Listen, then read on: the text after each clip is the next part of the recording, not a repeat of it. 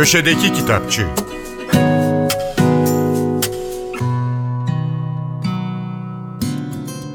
Merhaba, ben Adnan Bostancıoğlu.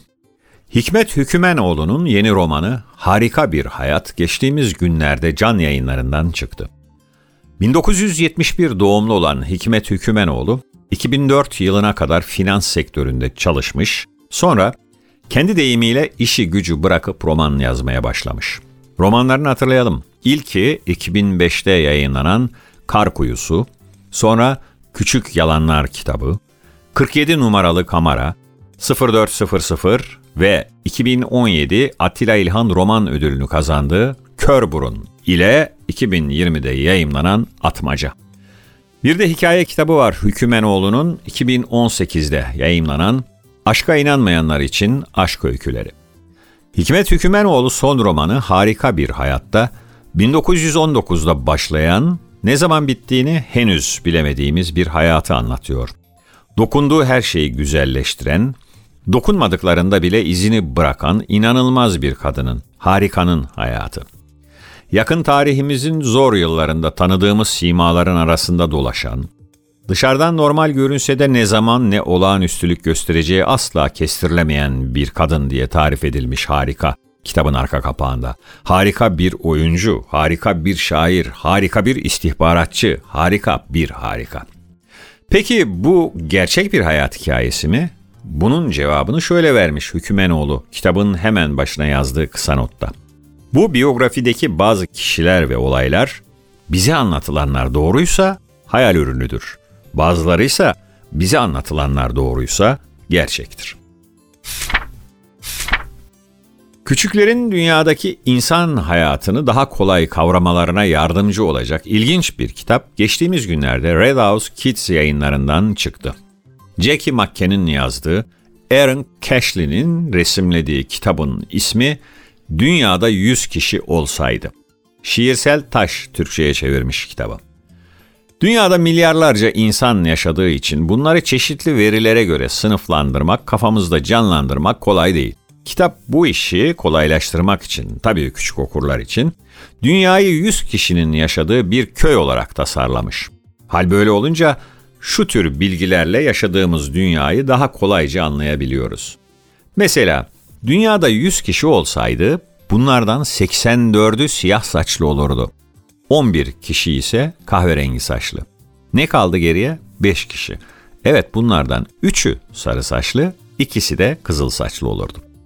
Ya da dünyada 7000 civarında farklı dil konuşuluyor. Peki dünyada 100 kişi olsaydı bu farklı diller istatistiksel olarak nasıl bir dağılım gösterirdi? Hemen sayalım. En çok konuşulan dil 16 kişi ile Çince olurdu. Onu 6 kişi ile İspanyolca, 5 kişi ile İngilizce takip ederdi. 4 kişi Hintçe, 4 kişi Arapça konuşurdu.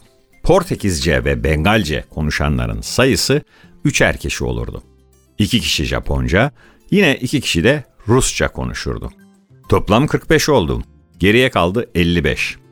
Ama başta dedik ya, şu anda dünyada 7000 farklı dil kullanılıyor diye. İşte o 55 kişi bu binlerce dili kullananları temsil ediyor. Birkaç örnek daha verelim. Dünyada 100 kişi olsaydı bunlardan 86'sı okuma yazma biliyor olacaktı. Kalan 14'ü ise bilmiyor. Ya da 71 kişi içmek ya da kullanmak için her an temiz su bulabilirken tam 29 kişinin temiz suya erişimi olmayacaktı. Yani neredeyse dünyadaki 3 kişiden biri hala temiz suya erişemiyor. Dünyada 100 kişi olsaydı isimli kitap, küçüklere ortak yönlerimizi gösterirken gezegendeki birçok kişiyi etkileyen sorunlara da işaret ediyor. İnkılap Kitabevi kısa süre önce Türk şiirinin en önemli isimlerinden Orhan Veli Kanık'ın bütün şiirlerini yayımladı. Orhan Veli'nin bütün şiirleri başka birçok yayın evi tarafından daha önce de basılmıştı. İnkılap bu yeni baskıyı kendi yayın evimizin şairidir bir bakıma Orhan Veli diyerek sunmuş. Haksız da değiller. Zira bundan 76 yıl önce şairin dördüncü şiir kitabı Yenisi ilk kez İnkılap'tan basılmış.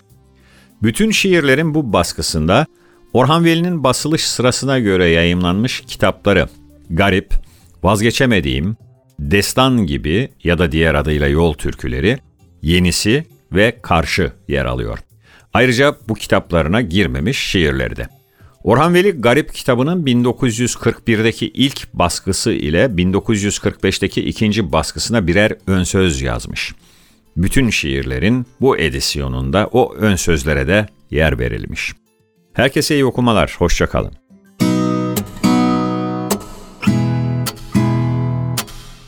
Köşedeki Kitapçı